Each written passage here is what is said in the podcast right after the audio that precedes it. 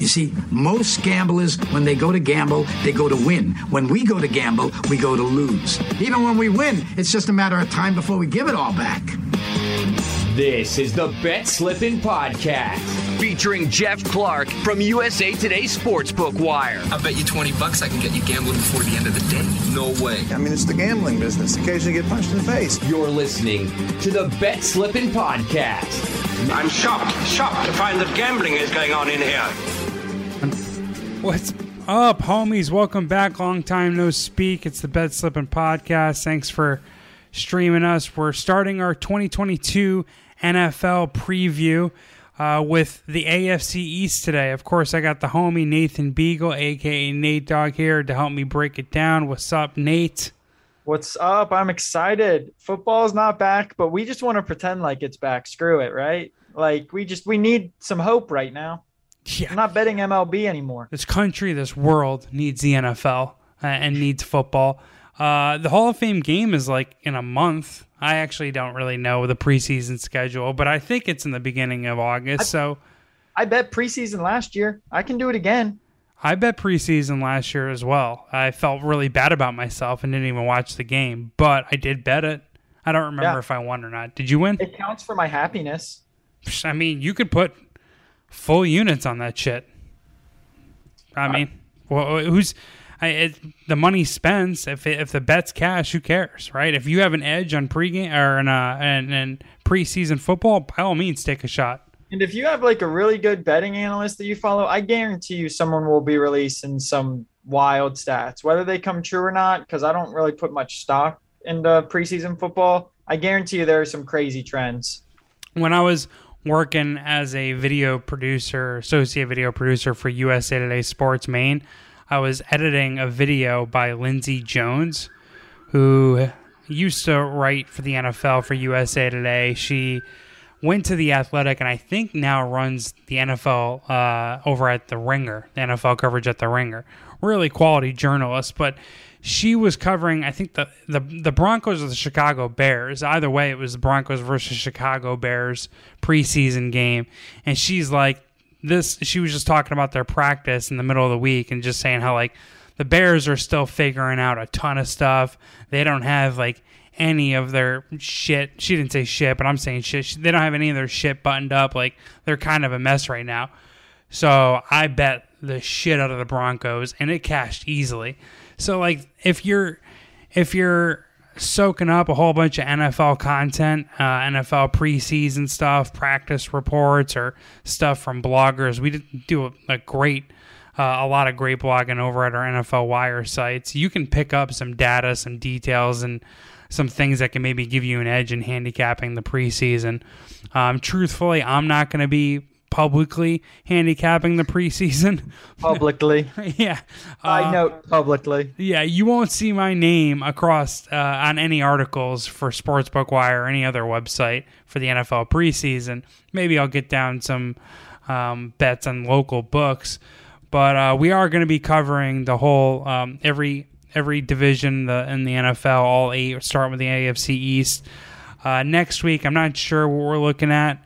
I don't know. It doesn't really matter. We'll be doing another division next week. And then after we finish the divisions, we'll give our predictions for the conference winner, all the playoff teams, the conference winners, Super Bowl champions, and the season awards before we start the week one breakdown. But before I get into anything here, let me just read a message from our sponsor, Tipico Sportsbook, who's the odds provider for USA Today Sports, and their global sports betting leader that's now live in New Jersey and Colorado. You can make your favorite sports more interesting with their fast and easy mobile sportsbook app. New users, from this podcast can get a special welcome bonus at usatodaybet.com/podcast. That's usatodaybet.com/podcast. Terms and conditions do apply. You must be 21 or older to game with Tipico. Please see their website for details. Also, if you have a gambling problem, please call 1-800-GAMBLER for New Jersey and 1-800-522-4700 for Colorado.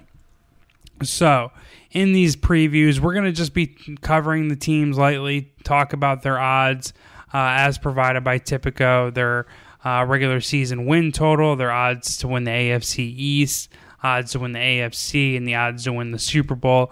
Also, any like bets for awards that we might find for any particular team. There's no player props listed currently for Tipico, which is kind of a bummer. There are on a couple different books, so if you're not in Colorado, New Jersey, be sure to check out your local book to see if there are any player props. So we don't have player props to break down, but I did find something very interesting that I wanted to give to you guys and share with Nate for the first time as well, the self-proclaimed under God. So this is courtesy of at Connor Allen NFL on Twitter. He's a sports betting manager for 4 for 4 Football and BetSperts. Now, he tweeted, and I quote, "Sportsbooks have posted hundreds of NFL season-long player props for 2022 already. I analyzed 243 props from last season and found 5 interesting trends that will help you win money betting them this year." Once again, this is at Connor Allen NFL via Twitter. He said, 1, in all 6 categories I tracked, I had a higher hit rate on unders and overs. I didn't expect them to be this lopsided, though. If you blindly bet every single under, you would have won more than 68 units and hitting 66.6% of your bets. This is blindly betting unders on all season-long player props. 2, betting the under on rushing touchdowns hit 76% of the time, 13 out of 17 listed props last season. This was the highest hit rate among all categories and profited 8.4 units. Connor Allen continues with both passing yards and passing touchdown props went under 74% of the time, 20 out of 27 listed quarterback passing and passing touchdown props with a net of 11.95 units. Almost all of them were correlated. If the player went under their passing yards, they also hit the under on their touchdowns. 4, taking the under on receiving yardage props was the most profitable from a units one perspective, netting 26 units and hitting 66% or 64 out of 97 listed receiving yardage props. 5. So what does this all mean? He goes on to say, despite being profitable to blindly bet the under and everything, that's not a strategy I would suggest for multiple reasons. The main takeaway here, though, is that the majority of your season-long player props, if not all, should be unders. Now, the self-proclaimed under god definitely has to agree with that, right? I mean, I just agree with that with basically everything. We saw with like the first so many NBA games. I mean, the unders have just – I don't know any historical trends like for the last 5 NBA years or whatever, NFL years. It just generally feels like there's a better chance. And like you said before, you start out with a winning ticket. Who doesn't like to at least starting out winning? You know? Right. That's the simplest way to look at unders. You're winning until a bunch of shit happens to where you lose. So if a bunch of shit doesn't happen, you can win. Exactly. I love it. But this guy goes on, Connor Allen goes on talking about just the profitability of unders or the reason why they're profitable. Another factor that impacts season-long player props are the outlook at, or the possible injury of the starting quarterback. You know, this obviously affects the wide receivers, but to a lesser extent, the running backs. That's something that I added. That's not what he said. Continuing on what he said, though, this could have massive negative impact on overall offensive efficiency if your quarterback gets injured. Beyond injury, betting against human achievement is generally wise. For a player to hit their over, a number of factors have to go right, which is kind of what I'm getting at here with you start with a winning ticket by betting the under. Essentially, and I also think... Go ahead. Factoring in injuries also isn't ideal. I mean, everyone probably, you know how many books cashed a DeAndre Hopkins over last year? I mean, it's just, there are just so many things you just can't factor in that sportsbooks factor in and then just eventually happen. I mean, it doesn't mean Hopkins isn't a great player, but he's going to miss his under even if he misses 3 or 4 games, you know? Absolutely.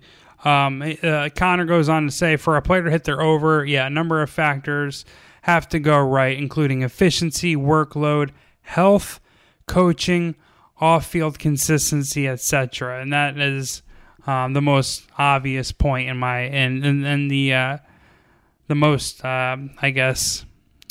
sticky point to be made here. It's just like so many things need to go right for overs. So if you're one of those guys, I'm not someone who will play player props, season-long player props. I'll bet award props or futures, but not player props. But if you're someone that does, try to stick to the under on these. They're a lot more profitable than the over, especially in a game like football where injuries are so common and injuries to your teammates could seriously affect you. Like an injury to a teammate in the NBA probably isn't going to affect his season-long production for the most part, unless it's like a very specific situation with an important point guard to a big man, like a Chris Paul being injured, if and that affecting DeAndre Ayton stock. So again, just even though we're not going to break down any player props, the overall message that I wanted to extend is if you're handicapping the stuff and getting down on any of these player props, definitely lean towards the under. All right, so let's start breaking down the AFC East. We'll start with the team that's a heavy favorite to win the AFC East with the Buffalo Bills. And I'm going to come strong on this here. In my opinion, it's not really a question of who's going to win the Super Bowl. It's a question of how many points the Buffalo Bills are going to win by. Like, I think they're between talent, experience, continuity, and coaching, they're, I think, by far the best team. Not by far. They're clearly the best team in the NFL. It doesn't necessarily mean they win the Super Bowl, but I wouldn't hate betting any of their futures. The one that I feel strongest about is their over team win total, which right now is priced at 11.5. To make the playoffs, the Buffalo Bills are minus 500, according to Tipico. To win the AFC East, minus 200. To win the AFC, plus 320. And to win the Super Bowl, plus 600. So they are the odds-on favorite. I can't disagree with that. Josh Allen is the odds-on MVP favorite. Do you see any way to get down on the Buffalo Bills, or what's your feeling about them coming into the season? See, I want to agree with you. I do. I actually bet the Bills at 10.5. I bet the Bills last season. They came up a game short, I'm pretty sure. I don't think I cashed a ticket. And I think I'm going to get into this a little bit later with one of the bets that I do like. And I'm kind of looking further into the schedule. And while I think the Bills can go 12-5 easy, They have tough games. The NFL wants them to play tough games. They want those primetime games. Look at their schedule. Their opponents match up. They're going to be playing the AFC North, I believe. So they have the Ravens, the Steelers, they have the Packers, the Vikings. They open the season. So this is their first. Let's hear this out. This is their first 6 games. At the Rams, Titans, Dolphins, Ravens, Steelers, Chiefs. Then they have a bye. Then they play the Packers. I'm not saying it's impossible that they don't lose 5. I'm just saying I don't think I would bet that. I think there are a lot of things. I think they only have 3 or 4 gimme games, and I think in the NFL it's just hard to be able to consistently win at that level. I mean, week 17 they have the Bengals. Week 18 they have the Patriots. There's not they don't have an easy schedule, and I think – at 11.5, that is the only thing that would persuade me to not bet them. I think it's just insanely easy to go 11-6 and have the last game not count and then not even play while the Patriots are struggling to get in. I think that's just a real possibility and one reason why I might stay away. They're minus 200 to win their division. I don't think there's any arguing who's going to win the AFC East. I don't think there's necessarily any arguing that Josh Allen at plus 320 or whatever he was for MVP. I don't think those are bad odds. It's hard to say they're bad. Right. I just don't think I would take them. And again, it's just the schedule. It's just the consistency and having to win 12 games. That's basically my take. The only thing that holds me back is the schedule. I think it's one of the more difficult, and it's very front loaded. So that's the thing. It's front-loaded, but it's not that difficult. This is according to Warren Sharp, who calculate strength of schedule, by adding up their opponent's projected win totals by Vegas or by the odds sports books. So they have the 18th toughest strength of schedule. So a little tougher than your average, right? Here's the thing, though. They have the best net rest edge in the entire NFL based on schedule, right? So, like, they have their spots, their games against good teams, they have a rest edge in most times, or in most of those situations. Also, they were 11-6 last year. What did you bet them? Over 11.5? Yeah, probably. Okay. Because I loved them last year, and I'm not saying they're not a good bet. I'm just saying I don't think I love it. Like, I just don't think I would take it. Well, I agree with you. I am going to get to a bet that I love here that I'm going to the window with, that it's Bills related. But I'm just kind of taking the long way to get there, right? I'm looking for big money payouts if I'm betting future. So 11.5 wins at whatever the price is on Tipico is something I'm not going to bet for a year-long bet. I would recommend, if you were to play any side of that, go over. Lay in -500, make the playoffs, -200 to win the AFC East. No way. Like, those are ridiculous bets. I don't even think. I will say $120 million deal for a 32, almost 33-year-old Von Miller. Feels like in 3 years that'll be the worst contract in the league. Well, when's it end? Isn't it 4 years? I think it's a 3-year guarantee. No, actually 3 years of it's guaranteed. I just read this because the Rams offered him the same exact, actually offered him a little bit more, but only 2 years were guaranteed. But either way, you're telling me you really want 34, 35-year-old Von Miller making, I'm just saying down the road, matter right now. He looks like he's in good shape. Yeah, next season Von Miller will be good, and that's all that matters, right, for at least these bets? Yeah, exactly. But I just look at it like the Buffalo Bills, again, they have continuity. They have an alpha quarterback with a legit number one wide receiver. I also am high on this defense right now, super high on this defense. See, I like the addition of Von Miller. Not only did they add him, they added Daquan Jones, who is a very good defensive tackle for the Tennessee Titans. Shaq Lawson, who as the third or fourth pass rusher for the Bills, will work well. And they also added Jordan Phillips. So they have a beefed-up defensive line. They use their first-round pick on the cornerback from Florida, Elam, and they're adding him to what I think is the best secondary in the NFL. Everyone in the Buffalo Bills probably and should have a chip on their shoulder after that just terribly heartbreaking loss to Kansas City and the AFC divisional game, which was like one of the better football games ever played. You know what I mean? Like, they didn't like it, that loss is going to motivate them year over year. And I get like, this is going to show my age at least a little bit with you. I'm getting like 98 Yankees vibes out of this team, where the 97 Yankees lost in slightly embarrassing fashion to the Cleveland Indians at the time, and they came back in 98 and just buzzsawed the entire baseball, entire MLB. Another example could be like the San Antonio Spurs a couple years ago, and they lost to the Miami Heat. They came back and just beat the shit out of the Heat the next year. So I'm getting the same type of vibe with Buffalo. But back to last year's performance. Again, they were 11-6 straight up, but they left meat on the bone. Their Pythag record, which is based off of points scored and points allowed, was 13-4. 6 of their 7 losses, which includes the playoffs, obviously, were on one-score games. Those are metrics that tend to support progression back to the mean. So, like, if you win a lot of one-score games one year, you're expected to lose one-score games the next year. Or another sign of regression for team win totals, Nate, is turnover differential. Like, if you had bad turnover luck one year, like the Jets had like -14 turnover differential last year, it's expected to improve year over year, right? So those are like points that sharps look to bet against or bet for when they're looking at handicapping team season long projections.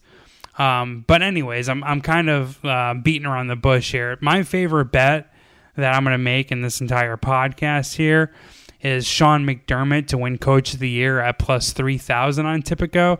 Now, I understand a lot of you don't or aren't in Colorado and New Jersey. I've seen some books dealing this out at anywhere from plus 1,600 to plus 2,500. Tipico's actually get the best price that I've seen. 18 other coaches are ahead of him or have a lower odds than Sean McDermott, and he's like tied with 5 other coaches. The simplest way to put this, I have a lot more than just like this little thing, but like there isn't 24 better coaches than Sean McDermott. That's not the truth, right? And if the Buffalo Bills achieve their regular season goals, which I think they will, I think they're actually going to win 13 or 14 games this year, they're going to be looking to give these guys credit. Now, Josh Allen is accurately priced. He's plus 700 to win the MVP. He's got the best odds on the board, right? So there's not a ton of value there. Again, Bills to win the AFC, plus 320. I don't like that. To win the Super Bowl, plus 600. I don't like that. The thing about Sean McDermott's to win the Coach of the Year at plus 3,000 is the Bills could choke in the playoffs, and he still wins that award, right? And it's a much fatter payout than them to win the Super Bowl. Also, Brian Dable, the former offensive coordinator for the Buffalo Bills, who got a lot of credit for help turning around Josh Allen, he departed along with someone else from the front office to go to the New York Giants this year. So there is reason to think that there could be some a little regression in the offense. But again, them adding the players they did, the defensive line, and drafting Elam in the first round, I think this defense is going to be like obviously number one in the league. I think they're going to be fucking nasty, like nasty.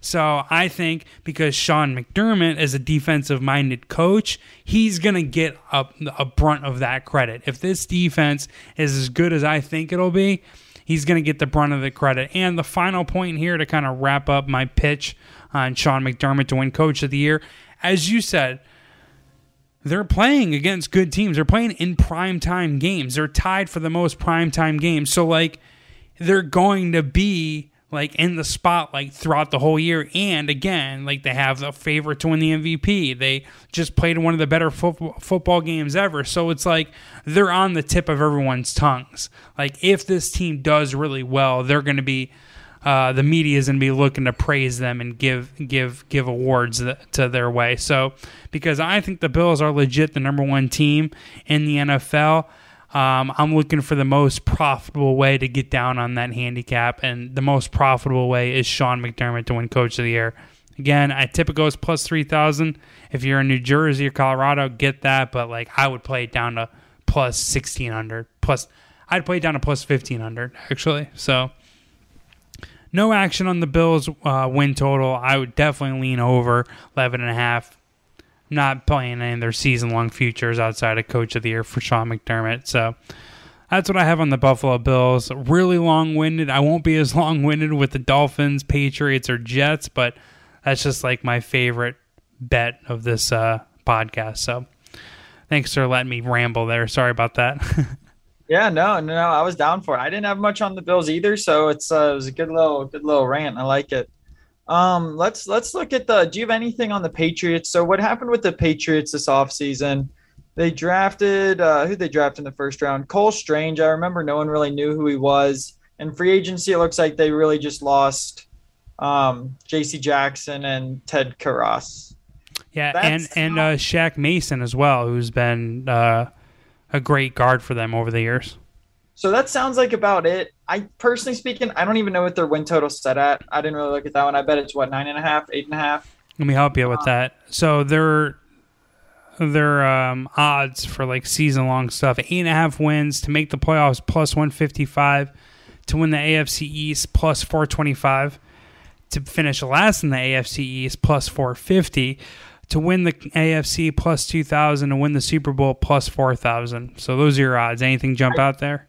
I don't think I like anything. And I even kind of looked over those. So I looked over all of them, and then I kind of dove into the ones I liked. I didn't really like anything on the Patriots. I think it's hard. It's hard to bet against them. And for this team, for what weapons it feels like they have, it kind of feels like it's hard to bet for them at this point too. Yeah. Like if you can make a good point for betting the Patriots, please, by all means. Sure. But I'm not betting against them either, because it's not in the NFL ritual book. Yeah, it is not profitable betting against Bill Belichick. Exactly, but like I said, I'm not betting for him. I don't like anything on there. I don't really want to bet that they go 8-9, and I don't want to bet that they do much better than that either. I just don't think they have the playmakers to really do a great deal, and their defense should relapse a little bit from what it was last year. So, yeah, I don't know. This one's tough. This team's kind of hard to figure out. I actually think like Bill Belichick is tripping. Like I think he's tripping. I think there's just too much hubris, too much of him smelling his own farts. This fool didn't hire an offensive coordinator or defensive coordinator. You got it, Bill? You're good? You got this? Like you don't need any assistance? Like what the hell are we doing here? Josh McDaniels goes to the Las Vegas Raiders. Josh McDaniels was very huge to their success. Can Bill Belichick survive without him? Of course. But like it comes to the point where it's like, dude, you need help. Like you're not doing this whole thing yourself. Like you have to hire coordinators. Don't have Tom Brady anymore, champ. Like, right. Like if I'm Robert Kraft, like, and I'm sitting there in the front office, like meeting with Bill Belichick, and he's like, "Yeah, no, offensive coordinator left. We're good though. Defensive coordinator don't need one. Don't need those." Yeah. At one point, I'm like, "Wait a second, dude. Like, do you need a quarterback? Like, are you gonna go out there and throw the ball too? Like, what are we talking about here, Bill? You need stuff." And it's just like his draft where he. Who is it? Hold on. I just looked it up. It was the offensive lineman from Chattanooga.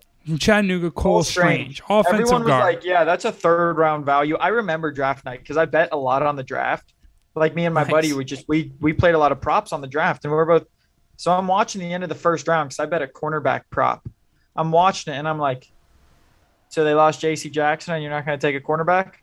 Right. Because I went over on the cornerbacks, and it missed, and I was like, you're not going to take – like, are you serious? Like, you're going to take Cole Strange? Like, I understand they lost guards, but, I mean, it is what it is. Hopefully – I'm not going to wish bad on any team, whatever, but I don't get it, and I'm not betting for it, not betting against it, whatever. I'll root bad for teams that I bet against. And, you know, if I'm being honest, I do sports hate the Boston sports fan base. I root for their demise. Yeah, like if you listen to this and you're Boston, you don't have to turn it off. But yeah, I also every Boston fan, I'm like, yeah, you suck. Yeah, like, and I don't even have anything innately against Boston. I think their fan base sucks. Like every Boston fan I've met, and I think there's one that like should know who I'm talking about. They suck. They just suck as fans. Yeah, I agree. My roommate in college, freshman and sophomore year, still the homie from Rhode Island, huge Red Sox fan. My freshman year of college was 2004. I had to sit there and watch the Yankees blow a 3-0 lead to the Boston Red Sox, and it's pretty much scarred me for life. Like, I have so much hatred. Honestly, the Giants upsetting the Patriots in the Super Bowl in their 18-0 season almost made it even, but really it didn't. I'm still angry about the 2004 ALCS. But yeah, I mean, I had this guy in my group chat telling me Robert Williams is a better defender than Draymond Green. And I'm like, you know what? Yeah, you're right. You're right. Defensive rim field goal percentage. You're right. Got it. I get frustrated with all the love for Draymond Green. I wanna agree with your buddy, but I can't, especially if the guy just won another ring. All that being said, I think you guys will agree with me or understand when I say, like, if there were value betting on the Patriots, I would do it. I don't hate Boston that much. I'm not tripping. Here's the thing. I'm not going to bet a season-long win total unless I think it's an absolute lock, and it really isn't with the Patriots, right? There are things to criticize about them. They didn't really add enough in the offseason. They're only, like, offensive addition was trading for Devontae Parker in division, that could be bad. Why would the Dolphins trade a wide receiver in division to the Patriots? I would assume they are very confident they've gotten the most out of Devontae Parker, and he's just actually not very good anymore. Maybe I'm wrong, though. Mac Jones had a very impressive rookie year, right? They were only 3-3 in one-score games, so they didn't get stupid lucky. They were +7 in turnover differential. But that's what Belichick does, right? I mean, you know, they're great situationally. They were 4th in SRS by Pro Football Reference, 4th in DVOA. Just, again, elite situationally and 3rd down in the red zone. Their Pythag win total was 12, win-loss was 12-5. So there's a strong case that they're going 8.5 wins. Here's the thing, though, all right? And this is kind of what I've settled on. I'm going to officially pass with a lean to the over on 8.5 wins because, Nate, going into last season. After all that hearing you say an over. No, I'm leaning under 8.5 wins. I'm sorry. Did I say okay, over? My bad. All right, good. I don't know. We'll replay that. But yeah, I thought it was under. Yeah, I lean under 8.5 wins, and if I had like a fat enough bankroll, I might sprinkle on it. So if you're someone that has a fat enough bankroll, go ahead. All right, but anyways, the Pats went into 2021 last year with a 9.5 win total. This was with a rookie quarterback possibly taking over. There was still talk when they listed this line that Cam Newton could be their starting quarterback, if you remember. He took over for the GOAT, right? Well, not really. I mean, I guess, again, Cam Newton was there year over year. But anyways, 9.5 win total with a rookie quarterback. The market, I feel like, is saying that the Pats are going to be worse this year by them having an 8.5 win projection because, like, how could Mac Jones look as good as he did? The Patriots exceed expectations and their win projection go down year over year. Well, a big part of the reason is their strength of schedule. Their strength of schedule is 25th. At a 32 team, so really difficult. And they have the second worst net rest edge. Also, again, they didn't add much talent in free agency. I'm not a draft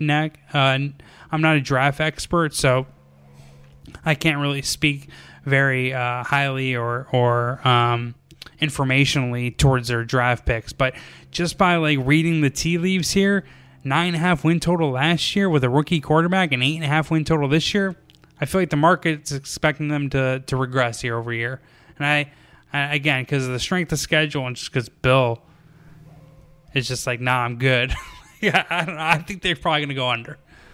Yeah, no, I agree. And I don't have a good bet on that one either. Those weren't my, yeah. Okay. So, well, you seamlessly transitioned us into talking about the Patriots ahead of the team that I actually would prefer to talk about. And part of the reason why I think the Patriots could finish under is because I think their division's going to get tougher. And I think the Miami Dolphins are due for some improvement year over year.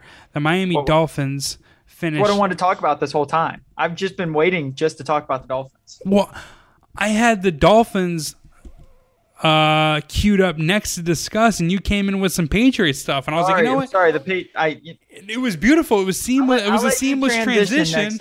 It was seamless. I love it. All right. I think we're both loving a little fins these days. All right, let's get back on track here. Let's talk about the Miami Dolphins. Again, they finished 9-8 straight up last year. Their Pythag win-loss record was 7.6 to 9.4. So they exceeded expectations, got a little lucky, even in turnover differential. Their win total is 8.5 wins this year, plus 140 to make the playoffs. Plus 400 to win the AFC East, plus 2,000 to win the AFC, plus 4,000 to win the Super Bowl. So a lot of the same odds as the Patriots, but they are slightly more expensive, i.e. considered to be the stronger team. So what are your looks here when you're previewing the Dolphins 2022? So I'm kind of on your side with the sense of, usually speaking, when I'm talking about these, I'm going to be preferring the larger payouts in a sense. And this is going to be no different. So instead of going for anything crazy, we're not, like we both said, Bills are going to win the AFC East. I like the Dolphins to make the playoffs at plus 140. And I think there's like a lot of decent reasons why. For starters, last year, Pittsburgh was only 9-7-1, and they were that seventh team since they expanded. They were the last team. So the Dolphins were 8-4 when Tua started, when he threw at least 5 passes. There was one game against the Bills where they got ripped and he only threw like 4 times. That's why I added that in there. I think they have a few easy games against the Jets. And for starters, so Tua may not be the best quarterback, but he was the 7th most accurate quarterback last season. And if they're going to let Tyreek Hill be Tyreek Hill, it probably will be a lot of those short passes and just letting him run. And that's what Tua has proven that he is able to do. And then on the defensive end, you have one of the best cornerback tandems in the league, Xavier Howard and Byron Jones. And then I think what can't be overlooked is that, A, they added the weapons offensively, but their line is going to be drastically improved. They added 2 of the best 10 offensive linemen free agents that the NFL had this offseason.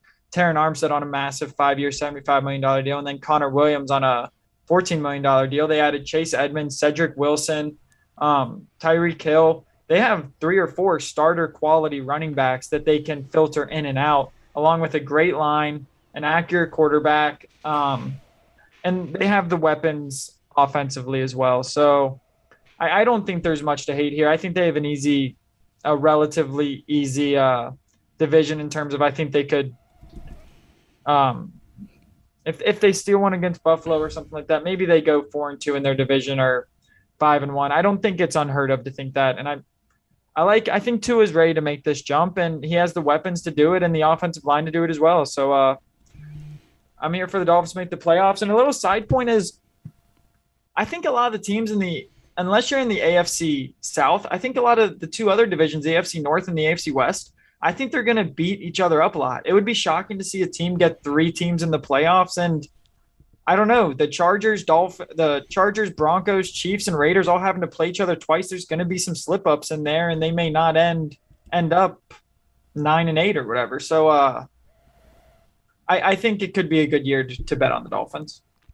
All right, so there's a lot to unpack there. I don't hate the plus 140 to make the playoffs. I was looking at that one too, but I think a better look that's kind of doing a similar thing, and it's a chunkier payout, is the AFC East finishing forecast. So you can bet the Buffalo Bills to finish first and the Miami Dolphins to finish second at plus 200.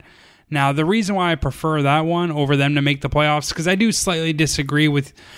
I hear your point about the good teams in the AFC West beating each other up, but just like more simply, it's like the AFC added Devontae Adams. They added Russell Wilson. Like, there are teams that are better. The Chargers are going to be better year over year. The Baltimore Ravens are going to be better year over year.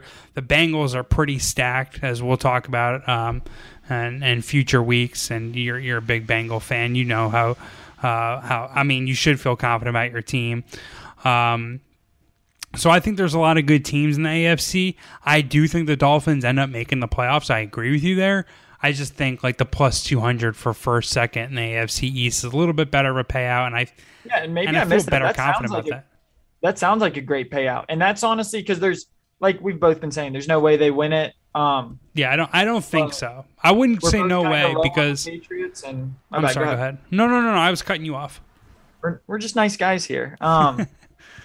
I think we're both a little low on the Patriots and a little higher on the Dolphins. So the 1-2 combo, and I think we're both super high on the Bills. So I think we're in the same ballpark here, and I think yours is probably for the better payout, and you don't have to risk teams within the same conference because the AFC is far more loaded than the NFC. I think the plus 200 is probably the better bet there. I will admit you found the good play. All right, I appreciate that, man.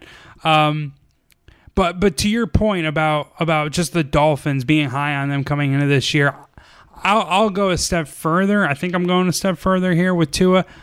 I'd argue he's underrated, and he has legit weapons. So over 21 games he's played since being drafted, he's got a 66% completion percentage, 88.8 quarterback rating, 27 touchdowns, 15 interceptions, 4 game-winning drives in those 21 games. He had a defensive head coach and had 2 different playbooks. They added the Dolphins this offseason, Raheem Mostert, who's very familiar with their new head coach's system. He was the offensive coordinator of the San Francisco 49ers. And they also acquired Chase Edmonds to add to a pretty good backfield. They also obviously traded for Tyreek Hill, who I think still has a couple years left in his prime. They added Cedric Wilson, who did really well in Dallas's offense last year. And they added a bona fide a Pro Bowl left tackle, Terron Armstead. Now, I'm not sure, because Tua is left-handed, if him being a left tackle is going to make as big of a difference as if he was a left tackle for a right-handed quarterback, but that's definitely a huge upgrade to one of their biggest weaknesses, which is the Dolphins' offensive line. Now, their defensive coordinator remains in place. He's been the same guy for the past 3 years, even though Brian Flores, their old head coach, is no longer there. They did retain the defensive coordinator. Miami has a sneaky good front four and pass rush. Despite not having any names that really pop out, they were third in pressure rate last year. They're just good at scheme and pressure. And again, they retain the defensive coordinator. They have a sick secondary with Xavier Howard and Javon Holland. My concerns with them is Tua not taking the next step, me being wrong about him. That's obviously a possibility. And it's a rookie, unproven head coach. He could be terrible. He could. Who knows, right? So, but because I am really high on the Bills and I like Tua and the Dolphins, I would get down on plus 200 for the Bills to finish first and Dolphins to finish second. Don't hate the plus 140 to make the playoffs. Yeah. And I think that's all I got on the Dolphins. I think the Dolphins will be a team to thoroughly enjoy watching this season. Yeah. Again, I think Tua has received unnecessary criticism and backlash because a lot of the people that projected him to be really good kind of feel dumb because he isn't amazing immediately. Like, he had some challenges. He had a terrible injury coming into the pros. He had a defensive head coach. Their offensive line was complete shit. Played with 2 playbooks. Like, rib injuries last season. I mean, he was 8-4 when he started, basically. So I think the ball looks good coming out of the pocket. I think he extends plays. I think he's got moxie. I'm a fan. I'm buying stock low on him. So I'm with you on your overall analysis. Cool. All right, so to talk about the final team here in the AFC East, the New York Jets. Dude, the one thing I'll say about Jets is the New York Jets have the best fan base probably in professional sports, like the most loyal fan base. So I went to college at St. John's University. It's in Queens on the edge of Long Island. So there were a lot of Jets fans I went to school with. One of the funniest things that happened in college, well, not maybe not funniest things, that's one of the funniest G-rated things that happened to me in college was sophomore year, so it was 2005, April, after the draft, the New York Jets just drafted left tackle DeBrickashaw Ferguson, and the Jets fans in my dorm building were so excited and got so drunk over the excitement of DeBrickashaw Ferguson being drafted. They were outside of our dorm building yelling Jets, Jets, Jets, Jets at like 4 a.m. on like a Thursday morning. It was ridiculous. But like, these Jets fans are psychos, and it's so funny. Like, there's no one. Let me just tell you guys at home, there's no one that hates the Jets more than a Jets fan. They hate their organization, but they are so passionate and so loyal. It's a trip. Honestly, this Jets team, it's all Zach Wilson. This talent is sick. I actually like their defense. Robert Saleh might suck, but Zach Wilson really... He put up one of the worst years in like quarterbacking history. He was so bad. I saw things that I liked. I saw glimpses. I saw athleticism. I saw moxie. I saw the ability to keep his eyes downfield and make some big throws. But like, overall, when you dig into the numbers, he was real bad, like real bad. So it's tough to get down on the Jets here. Also because I'm high on the Bills, I like the Dolphins, and I think the Patriots take a step back, but I could be wrong, and they could be good. I wouldn't be surprised there. I would be a lot more surprised if the Jets won 9 games. But I'm looking at their team right now. They drafted Garrett Wilson, which makes Corey Davis's job a lot easier. They added your boy from Cincinnati, Uzoma. How do you say that? Help me out there, Corey. Uzoma? DJ? Okay. Which I like him, but 3 years and 24. I mean, I think it was something with like a similar with Gary Payton Jr. or Gary Payton II with the Warriors. It was kind of like the Bengals. It seemed more like they did a good job at covering up weaknesses. Uzoma is a great leader, but I don't know if he's really going to make the Jets that much better. I like that point. Fair enough. Okay. Their offensive line. The fit was there for the Bengals, not necessarily that Uzoma's great, which we love him. We love Uzoma, but like I said, fit.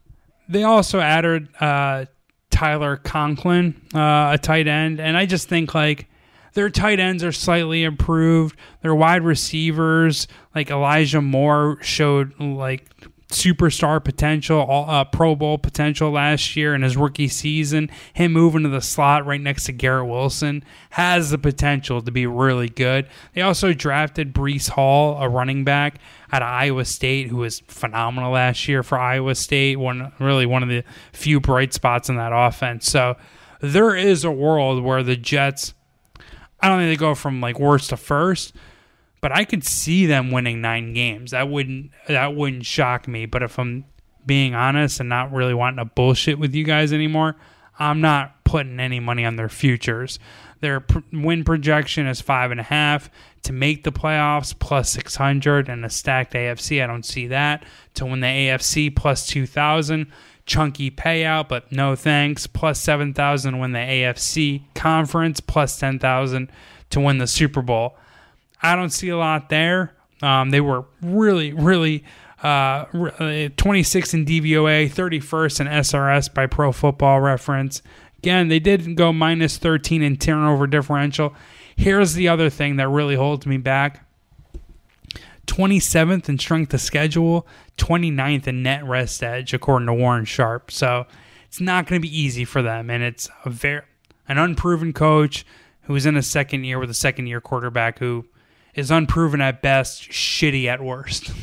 Like, I don't know. So I'm all over this take, and I actually had one of my decent bets as the under here, and it's tough because I love what they did in the draft. I think they addressed a lot of problems. They got playmakers offensively.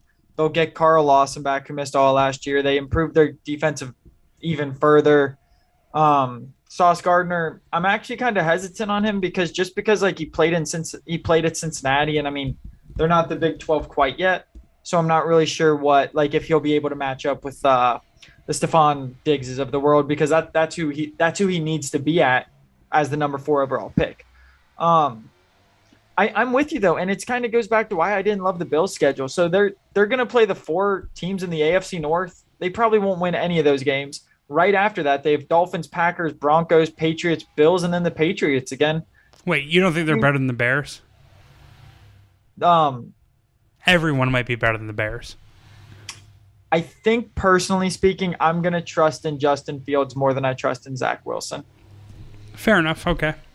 And I think that's literally my only point, is I think the Jets could start 0-10, given their strength to schedule. And then, I mean, Wilson had a 9-11. TD to interception ratio. The Jets beat the Bengals and the Titans last year. The Titans without Derrick Henry, I'm pretty sure, and then the Bengals was Mike Wilson just going crazy. So they could have easily been 2-15 or whatever. So they had Derrick Henry. They were missing Julio Jones and AJ Brown.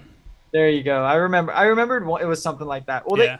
They ranked 27th in offensive and defensive third down completion percentage. I don't think they improved that much, and I don't love Zach Wilson coupled with a ton of rookies. So if I had to play something on the Jets, it would be under 540 or 5.5 at plus 140. And I think plus 140 is almost a good enough payout to play it.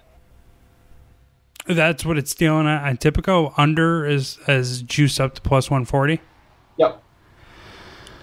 I could. I should. Probably. I don't hate your analysis. I can't get there and join you on that bet, but I don't hate your analysis. It's really just I'm a Zach Wilson hater. I didn't watch a ton of the Jets last year, but I watched enough. Or should you have? No, I liked what they did in the draft. They also added the tight end from Ohio State, Jeremy Ruckert, with Tyler Conklin, C.J. Uzomah. So, like, it feels like they are putting the most that they can around Zach Wilson. You know that whole thing where it's like you got to make the most out of a rookie quarterback on a rookie contract? They are actually executing that. Like, they've done that. I think we might just be a year too early, though. I mean, yeah. I think Gardner might be a year. Breece Hall. I mean, I don't think he's as big and physical as like the Kenneth Walkers of the world. I mean, he's 6'1". Not really. I didn't know a ton about him. It looks like he crushed it at Iowa State. Yeah, no, he can play. Breece Hall can play. Yeah. So I don't know. I guess my point is I'm just not sold on second year Zach Wilson and a ton of rookies to win 6 games, given their schedule. Could start off with 10 teams that all playoff caliber. All I'm looking for is good analysis, and you've done that here. All right, you've shown your math. If you like the New York Jets to go under their win total, especially at that plus money payout, I'm not going to fight you. I'm not going to join you, but again, I like the analysis. And as not only the host of Bet Slippin' Podcast, but also a fan, I appreciate what you just did there, Nate, so thank you. Welcome. All right, so I have one best bet here. Hopefully you have a couple, but let's wrap this puppy up, our AFC East preview, with our final segment. We're locking our best bets. We call it Going to the Window. The Bet Slippin' Podcast. Going to the window. All right, man, so I talked about this at length. I'm sure a bunch of people tuned me out during their little commute, but I'm going Buffalo Bills head coach Sean McDermott to win Coach of the Year at plus 3,000. I love this number. I love Sean McDermott to win Coach of the Year, and I would play it all the way down to plus 1,500. If you're not in Colorado or in New Jersey, you might not get the plus 3,000. Most books are dealing at least plus 1,600 for Sean McDermott to win Coach of the Year. That's a much fairer price, but I still think there's value in that number. I stumbled upon the AFC finishing exacta thing with talking to Nate, so I lean towards the Bills finishing first, Dolphins finishing second, which is plus 200 on Tipico. So that's how I see it playing out. What do you like here in the AFC East? Yeah, I'm going to go with this as a bet slipping first, but I'm changing my best bet from my Miami Dolphins playoff to the AFC East 1-2 Bills-Pats, because I love that at plus 200. So I'll second that. That'll be my best bet, and then I like the under 5.5 for the Jets at plus 140. I think that's juiced up. I think it's solid. Those two, and that's all I got. Hey, 3+ money payout. Futures not doing bad here in our first division preview of the NFL 2022 season. And I feel good on all those. Like, I'd be more troubled if the Jets went over 6 and the Patriots somehow finished second. So I like them. I like what we gave out. Yeah, man, I'm pretty excited about this. Next week we're gonna do 2 podcasts. One breaking down probably an NFC division. I'm not sure about the specific division. Do you have the schedule in front of you? No, but I can pull it up kind of quickly. Okay, I'm sorry. We have the open next week. So we're going to. So we have a guest for 2 of our podcasts next week. The Los Angeles Rams site editor for a Rams Wire, who's also a lifelong Cowboy fan, Cam DeSilva. He's a writer here at Sportsbook Wire. He's going to help us break down the NFC East. But before that, we're also going to break down the Open Championship preview, the Open Championship at the Old Course at St. Andrews in Scotland with Cam DeSilva. He's been handicapping the PGA all year long. So we're going to have him on board for 2 podcasts next week. Once again, we'll be previewing the NFC East and the Open Championship in Scotland. So be on the lookout for that hitting your feed next week. Do you have any final thoughts for our listeners? Nope, just be back next week. Excited to talk more. All right, peace out, homies. Good luck. See ya. This is the Bet Slippin' Podcast featuring Jeff Clark from USA Today Sportsbook Wire. I bet you $20 I can get you gambling before the end of the day. No way. I mean, it's the gambling business. Occasionally get punched in the face. You're listening to the Bet Slippin' Podcast. I'm shocked to find that gambling is going on in here.